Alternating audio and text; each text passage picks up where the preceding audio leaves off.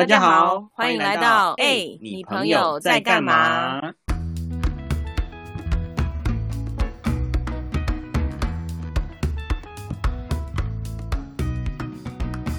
我是在一间公司工作一待就是十二年的阿南，我是什么工作都做，什么都不奇怪的阿搞。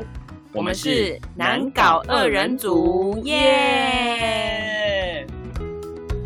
哎，阿南，我觉得真的要谢谢，我们现在是远距采访。你又做了什么可怕的事吗？不是，是因为如果现场的话，我一定说不出话来。你生病了？不是，是因为我会一直看着我今天邀请来的朋友，我一直盯着他。哈？你上次脱口而出去婚宴试吃喜酒，然后这次又是跟另外一个爱人吗？你不懂啦，这是粉丝心态，变态心态吧？你才变态嘞！我跟你讲，与其说他是朋友，不如说他是我的偶像，因为他只要一出现，我就会觉得哇，好可爱！可爱是长相很可爱，还是行为很可爱？都很可爱。最可爱是他的笑容啊！不不不不，最可爱是他的作品。每次看他的作品，就会深深的被他所疗愈。哎呦，到底是谁让你这么的如此着迷？是崇拜。好啦，那现在我就要欢迎我们这位朋友，经常跟我们聊天的朋友，是童趣暖心插画家品牌小黄间 Berry，欢迎。Hello，大家好，我是小黄间的 Berry。耶！如果在现场，我就包上去了。耶！等一下，等一下，你真的是变态是不是啊？不是啊，哎，你不懂哦，那个能邀请偶像上节目的感觉是不一样的。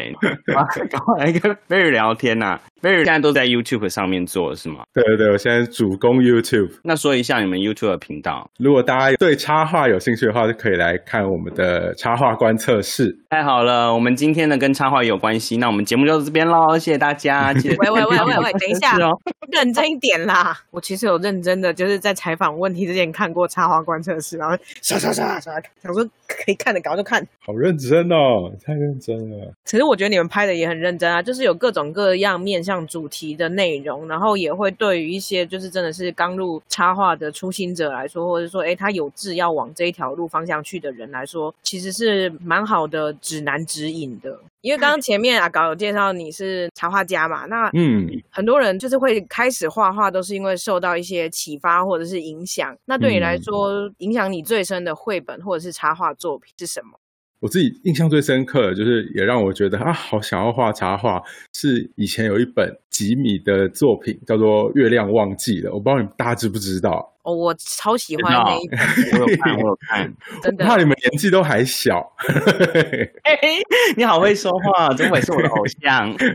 我的妈呀！然后他的故事里面就是是有一天那个月亮它就突然消失，然后掉到城市里面，然后被一个小男孩发现，然后小男孩跟他互动的一些故事，这样。然后让我最印象深刻的是，那时候我就觉得他的画面啊，就是是我自己完全没有办法去想象得到，就怎么会月亮它会掉下来，然后还可以跟。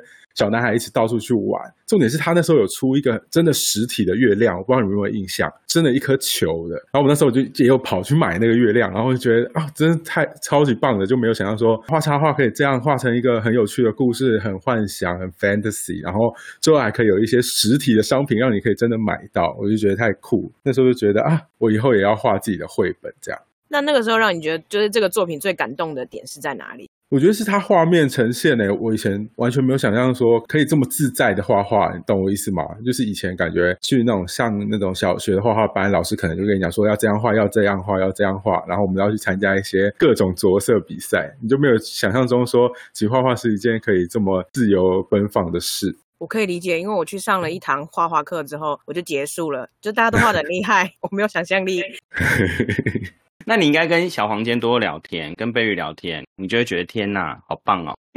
人生又充满了各种希望嘛，就是我还是有无限可能的。那 Berry，你后来就是开始自己画画，然后也有就是开始贩售自己的商品嘛？因为我们知道，就是一刚开始你可能在画画的时候，你只是因为自己的个人兴趣，那你也会希望就是你自己画的东西是受到别人的青睐，那甚至就是后面就是你出的商品是别人会愿意买单的。但是这东西就是不一定成立的。那你是怎么克服自己这个心情？当初也是在差不多二零一二年的时候，因为原本其实我也是在公司上班，当初就觉得啊，做公司的事情都会很讨厌，你就会觉得那不是我真的想要做的事情啊，然后我不喜欢就是公司要的东西，所以才决定毅然决然要跳出来自己做这样。但跳出来自己做以后，我才发现就是。其实就没有这么简单啦。相信如果你们也是各种创作者的话，你就会知道，要把自己喜欢的事情做成工作的话，那这件事情它就并不会变得这么单纯。像我一样想要把画画变成工作的话，那我势必就是要努力的把它变成可以赚钱的东西，这样子。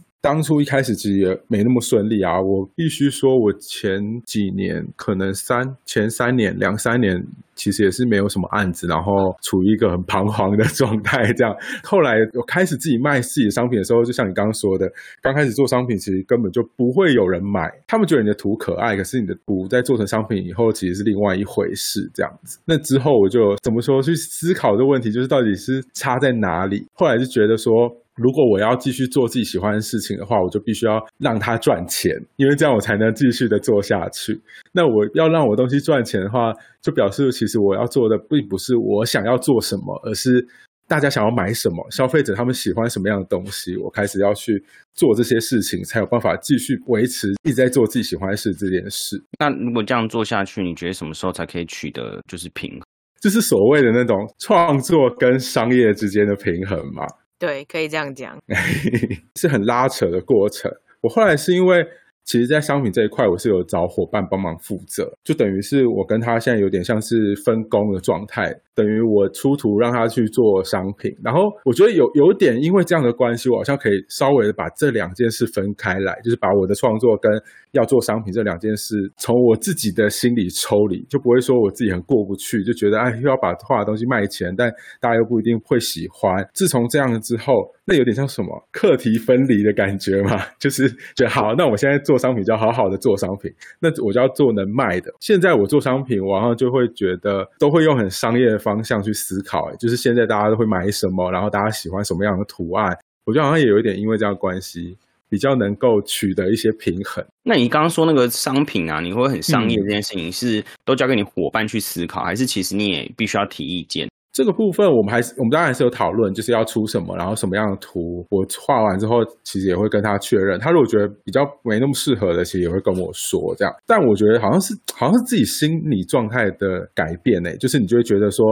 好，那这件事情就是已经被我抓出来，他就已经是一个个体了，我就不需要再去管。因为老实说，很多插画家他做商品，可能就会想说，譬如说我的粉丝、我的读者会不会觉得我变得很商业啊，然后就开始不喜欢我？我觉得是有一个这种很深层潜在的害怕在。可是我就觉得，是这么是这么说的吗？那我觉得这样好像就会有点抽离啦，就比较不会一直去很在意这件事。哦，所以其实如果就是等于是有一个人帮你全权的处理关于商业的这一块的时候，你就反而可以把你的火力集中在你想要怎么创作，或者是属于自己的创作的这一块，就可以尽情的发挥，是这样子。嗯，我觉得对我来说是这样哎，但其实我相信，就算没有人帮忙的话，好像也必须要去学习这件事情，就是做什么样做什么事情的时候要变成什么样的样子，好像要练习一下这种脑。那你刚刚有讲说，就是你们有开发各式各样的商品嘛？然后我其实，在你的 IG 上面有看到准备要出那个公仔，很好奇，就是这个公仔的开发，因为我们本来看到的插画是二 D 平面嘛。那公仔它就是三 D 化的，那这个过程当中是它有没有什么美感要注意？嗯嗯嗯，其实是前年的时候有跟一个团队叫做伙伴玩具合作，然后他们是台湾的一个团队，他们里面人也都是超年轻的，都是二十出头的小朋友，但他们就是希望可以，啊对对，然后他们就希望都可以做一些。台湾的 IP 角色的扭蛋，这样，然后我后来有发现他们，其实我自己先跑去跟他们说，诶，有没有机会跟你们合作扭蛋？然后后来才有牵上线，然后做讨论。那它的流程其实是一个蛮漫长的事，就从一开始，我先把，就是其实我现在有蛮多系列的，有 Bear Forest，然后有 Furry Zoo，然后我那时候是先把这些系列都做好了一个提案规划，就想说，哎，我觉得这些系列很适合做成什么？我那时候也有提了一些，是譬如说是可以坐在那个桌子边边的那种纽带，那时候提了蛮多种。那最后他们就选择了那个 Bear Forest 系列，就是各种熊熊很缤纷、童趣的熊熊们的纽带，然后最后是做成森林协奏曲，就让他们拿着乐器演奏那种可爱的纽带这样子。这件事情我觉得做纽带，它其实就是一个二 D 转三 D 的过程嘛。因为我们其实插画所谓的就是在画平很平面、很二 D 的东西，嗯，然后。当时其实我第一个功课啊，就是要把所有的角色都画出它的四面图，就是正面、背面，然后左右两侧。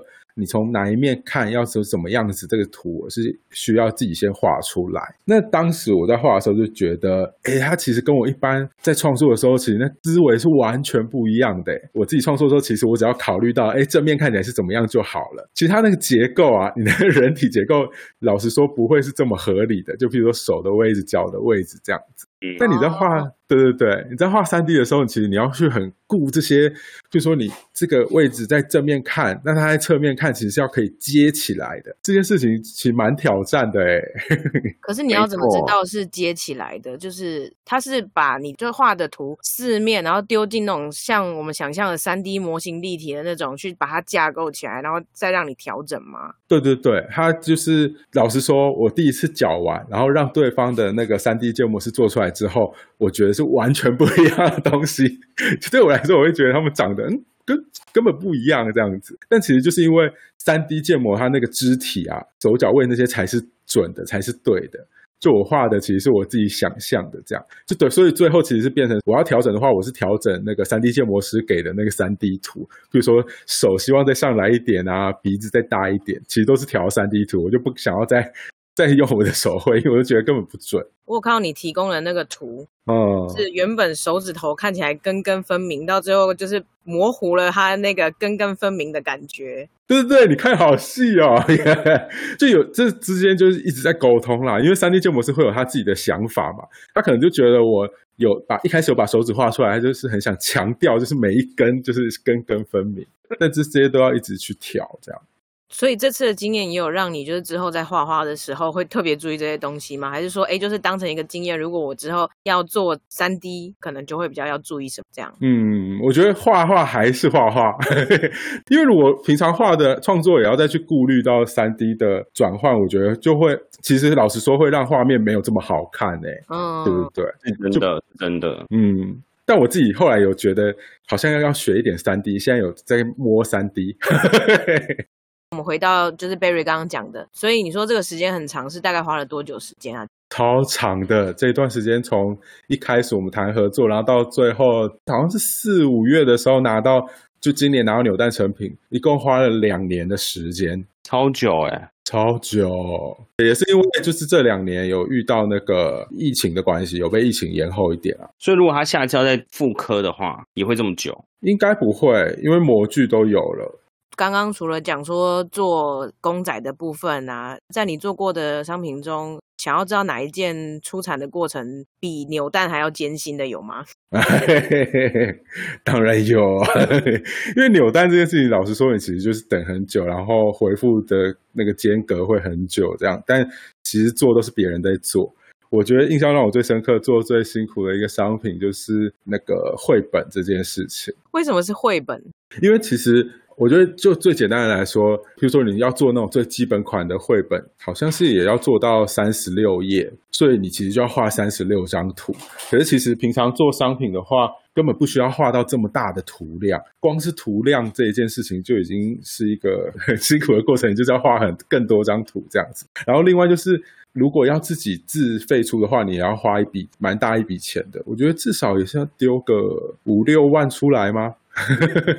那时候有想过说，如果想要做绘本的话，我有一个绘本梦。毕竟刚刚一开始有提到那个吉米的绘本，这样那时候就想说，也试着去跟别人提案看看，然后。也有过那种绘本募资提案，然后有跟对方提案，但对方就觉得好像没有那么适合，被拒绝。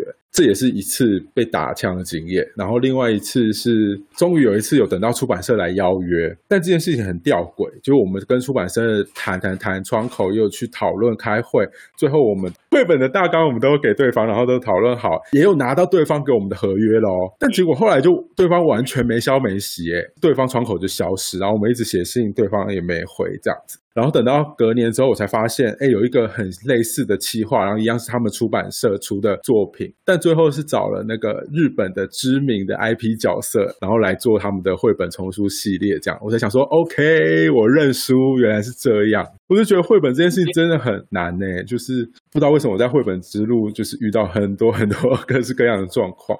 后来我就决定，好啊好啊，那都没有办法做的话，我就自己来做。所以那时候就有自己出了一本，就是小小的绘本，然后页数也没有很多，然后是用那种复古的 Riso 的方式来做双色的印刷。最后是我们自己手工装订，然后装订做了，好像数量也没有很多，我们才做一百本而已，但超难卖的。所以我就大概可以了解说，哦，为什么出版社 不会随便出绘本？因为现在现在书超级难卖，这样。但我有买到。太好了，太好了！我们现在好像的确真的没有了啦，卖很久。对啊，那本真的很好看呢。如果要买的人，你们买不到喽。炫耀个屁呀你！所以你说你自己自费印刷，然后做了一本，它算是绘本吗？我自己是想要会把它定义在 Zine 吧，就它其实也没有这么的传统绘本的格式，但我又很怕跟消费者在沟通的时候，他们会不太知道 Zine 到底是什么。所以我也会直接跟他们说，哦，这是一个小的手工绘本这样子。所以这是你自己去找印刷厂，然后跟那可是跟你前面讲到的那个三十六页的绘本，你觉得哪里不一样啊？我觉得如果就很商业考量，就是没有出版社帮助的话，我觉得通路会差很多。哎，就是那种曝光度，你自己卖跟有在各个通路卖的那种状态会比较不一样。然后，或者是你其实想要做绘本，其实是因为我们都知道绘本它其实没有办法带来很大的收入，可是其实你要花很多时间来做。我觉得绘本其实对现在的创作者来说，它其实比较像是一个名片的存在，就是诶我出过绘本哦这样子。但我觉得自己做的话，就比较没有那种感觉。该懂这种感觉，就是以前在网络上面写作的创作者们，他们的终极目标就是出一本属于自己的小说。嗯，那对于插画家来说，你的终极目标是什么？就的确我把绘本当做一个目标了，但我现在就处于一个比较随缘，因为我觉得自己好像当认真，像刚刚说的，有做了那一本小小绘本之后，也才觉得自己的其能力没有这么的足够，就不论是。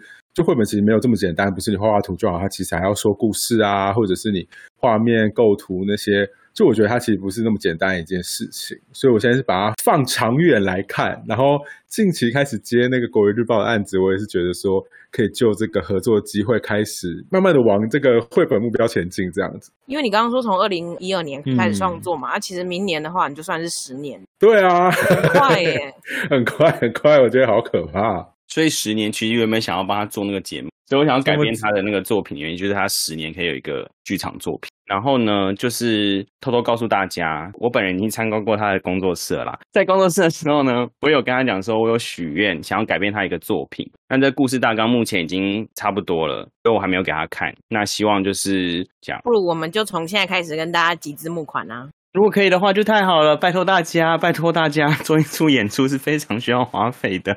太感人了，那我也不知道可不可以成功哎，因为那大纲我觉得我写的有点需要跟你讨论，但是就之后吧。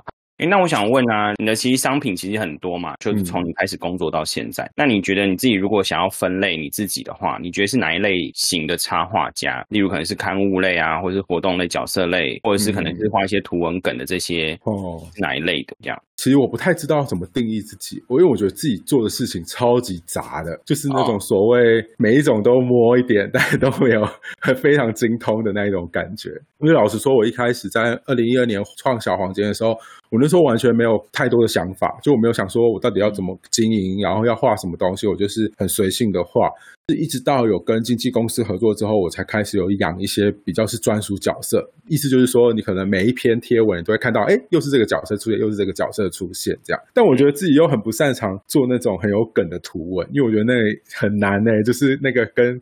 创作者的个性，我觉得是非常相关的，往往没办法。是你们可以去买小黄间的赖贴图，他的赖贴图很有梗哦。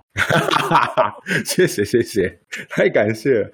那你今天到底收了小房间多少好康？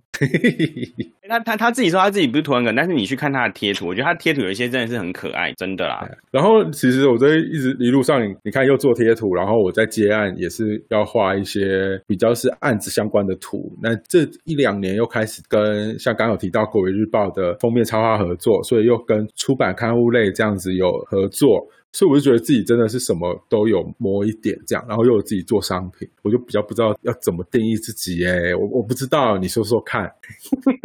但你有没有想到，就是之后你未来想要比较专精哪一块？就在这个你那么杂的乱的过程中，有没有觉得哪一个是你觉得画起来比较快速的呢，或是比较上手的呢？好像真的很难，因为我自己其实有偷偷的尝试说有没有办法再生一些新的角色，因为我觉得如果我原本打算就是把这一个角色规划成就真的是很梗图的那种图文梗的，那我觉得是不是有可能做得起来？但但我觉得很难呢，就我自己尝试，我还是觉得这些老实说，就是这些创作都是跟你本身的个性和跟你的本来的状态。是息息相关的，所以我就有点觉得，好，我就是这样的人，所以我就是会做这样的事，就很难专精。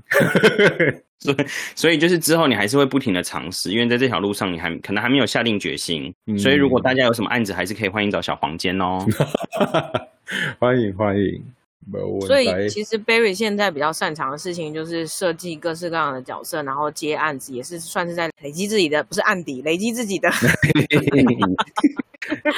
累积点能量这样子吗？作品能量这样。对啊，我觉得的确都是啊。我现在就把自己当练功，出商品我觉得也是练功。哎，就如果到时候真的有机会做绘本的话，感觉你知道，我就是所有事情都可以一线 就练，周边都可以自己就是处理完。我觉得也是蛮件一件蛮酷的事。我觉得这样很棒。其实如果全部都可以，而且你其实就不会，如果有那种二手、三手，你就可以知道说大概会发生什么事情。对啊，对啊。我觉得我每次叫小房间的时候，我都会有一种我要那个台湾国语的感觉。我应该要叫你 Barry 才对。我故意的，我故意的。Barry，我想请问一下哦，就是因为你说你有跟经纪人合作，然后也有自己跟其他的工作伙伴合作，那我很好奇，因为对于一个创作者来说，他可能一刚开始是经营他自己，后面他可能因为因缘际会呢，他被经纪公司看上，啊，经纪公司跟他合作。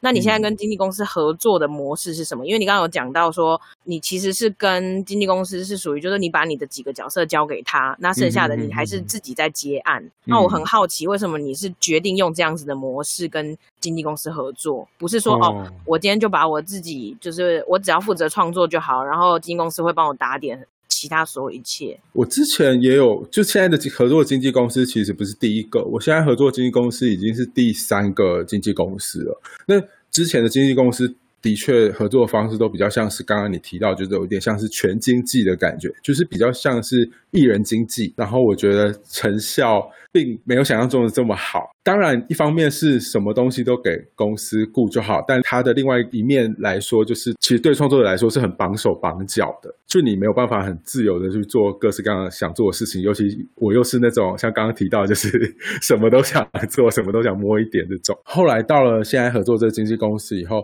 它比较像是不是全经济，而是部分经济，就等于我有很多系列的角色。那这个公司他觉得，哎，他觉得《Bear For》这个系列很适合拿来做角色授权的推广。那这也是他们公司擅长的事情，所以我们在跟他谈合约的时候，其实就只有谈单独这一个系列是交由他们来做授权和处理。那我觉得对我来说，我本来就觉得全经济这件事情不是适合我的，当然有可能适合其他创作者，但我会觉得说给我自由，我好像更能够发挥。跟这个公司他们合作，我们签的合约其实也就是没有真的这么严谨，因为我原本就有做商品，所以我其实也可以自己做贝尔他们的商品这样子。然后我觉得这样的状态。对我来说是一个比较舒适的创作状态我觉得全经济的我真的很佩服，因为老实说，我觉得可以全经济合作，他一定是创作创创作能量多。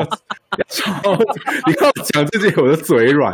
你看小王间这名字是不是害别人嘴软？他就是要创作能量超级无敌丰沛，才有办法负荷到就是全经济的这样的状态。必须老实说，我我真的没有办法，就我不是这样的状态。